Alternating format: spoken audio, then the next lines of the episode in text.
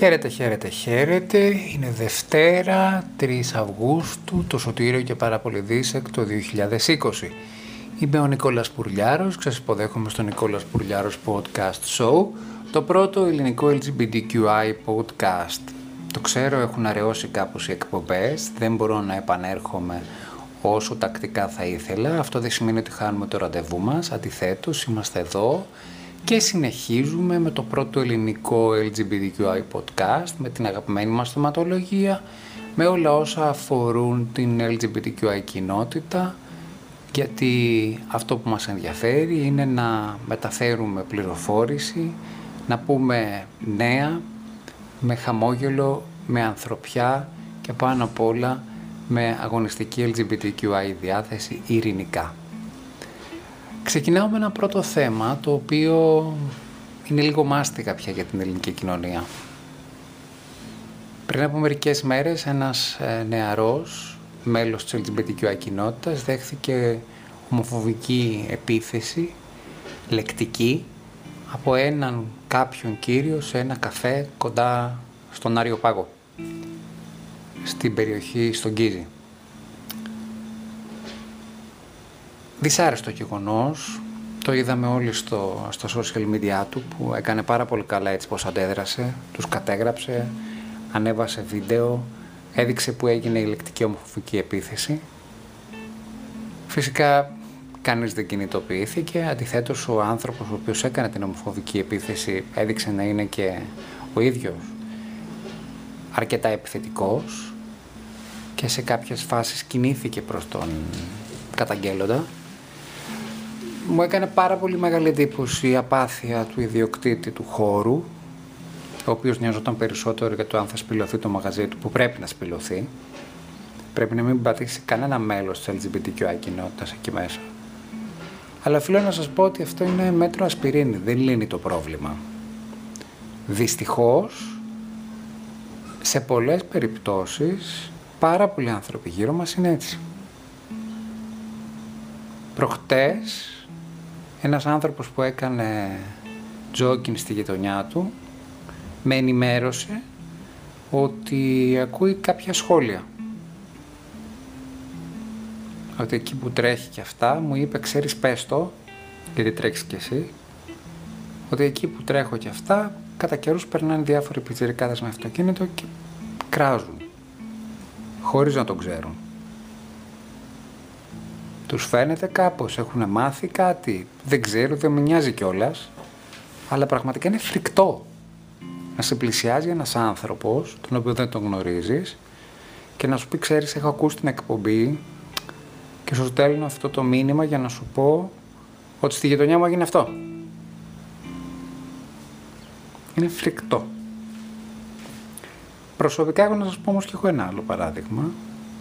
Έχω ένα άτομο υπόψη μου, το οποίο το ξέρω κοινωνικά, όχι τόσο φιλικά, το οποίο αντιτίθεται στον αντιρατσιστικό νόμο που έχουμε στη χώρα, γιατί πιστεύει ότι αυτό του προσβάλλει το δικαίωμα της ελευθερίας και ότι αυτό του στερεί το δικαίωμα να αποκαλεί τους άλλους έτσι όπως θέλουν.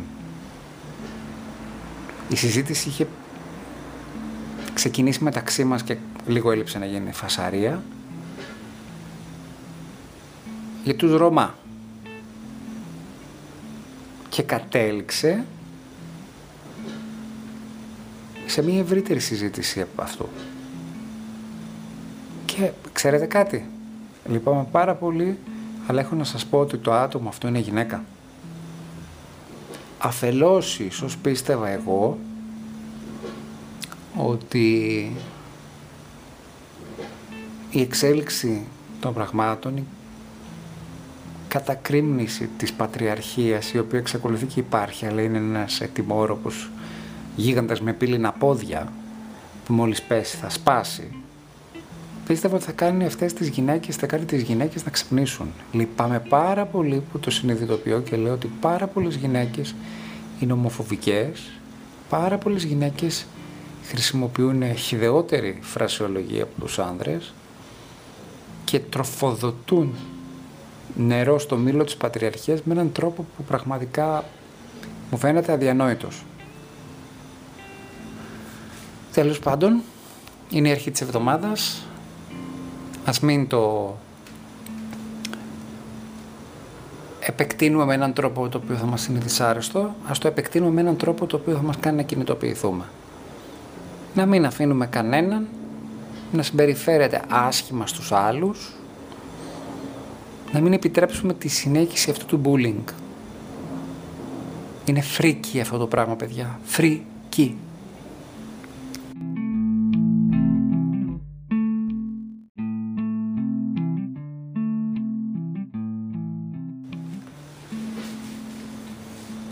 Θέλω να δω πότε επιτέλους θα κινητοποιηθεί η ανθρωπιά μέσα μας, κυρίως αυτούς οι οποίοι υποστηρίζουν την ετεροεκανονικότητα, θέλω να δω πότε θα καταλάβουν το ότι ο τρόπος με τον οποίο συμπεριφέρονται σκοτώνει, κλέβει ζωές.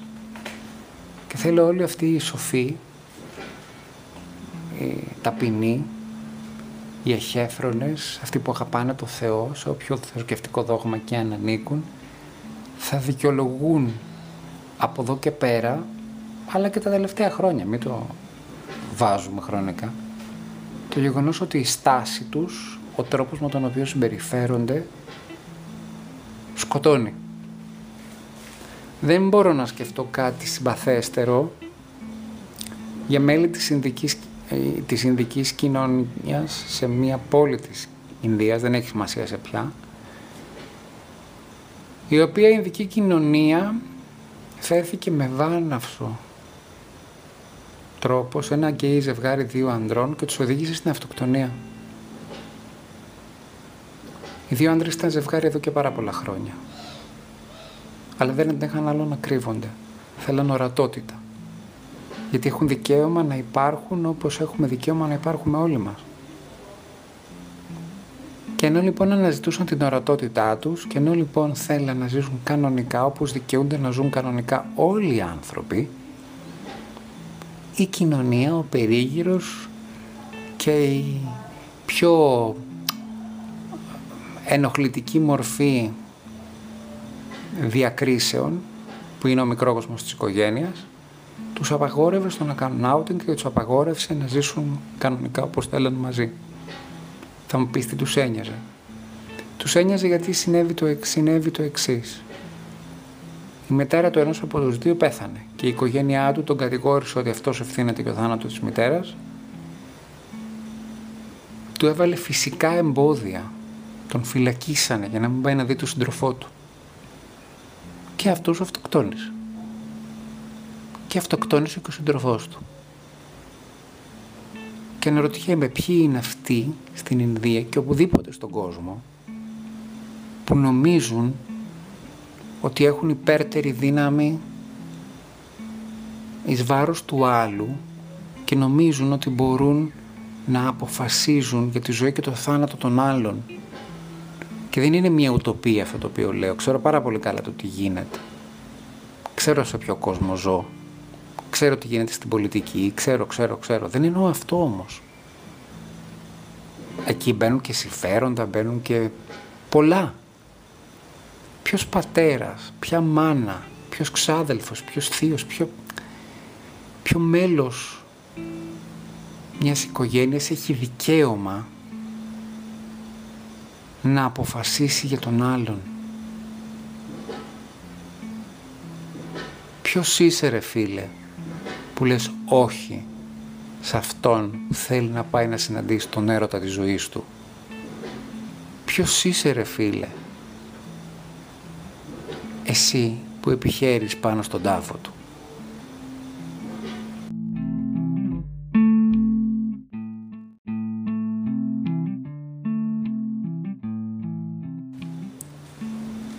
Τις πρώτες αρνητικές συνέπειες για την υπέρτατη ομοφοβία η οποία έχει αναπτυχθεί εντός των τυχών της Πολωνίας πρόκειται να ζήσει η χώρα του πρώην Ανατολικού Μπλοκ. Διότι η Ευρώπη δεν αστείευεται. Μπορεί εδώ για λόγους πολιτικής εκμετάλλευσης, ειδικά από ένα συγκεκριμένο κόμμα, να παίζει το εργάκι η κακή Ευρώπη. Δεν θα το σχολιάσω αυτό. Αλλά επειδή αυτοί οι λαϊκιστές είναι εξίσου επικίνδυνοι όσο με τους ναζιστές και τους ρατσιστές,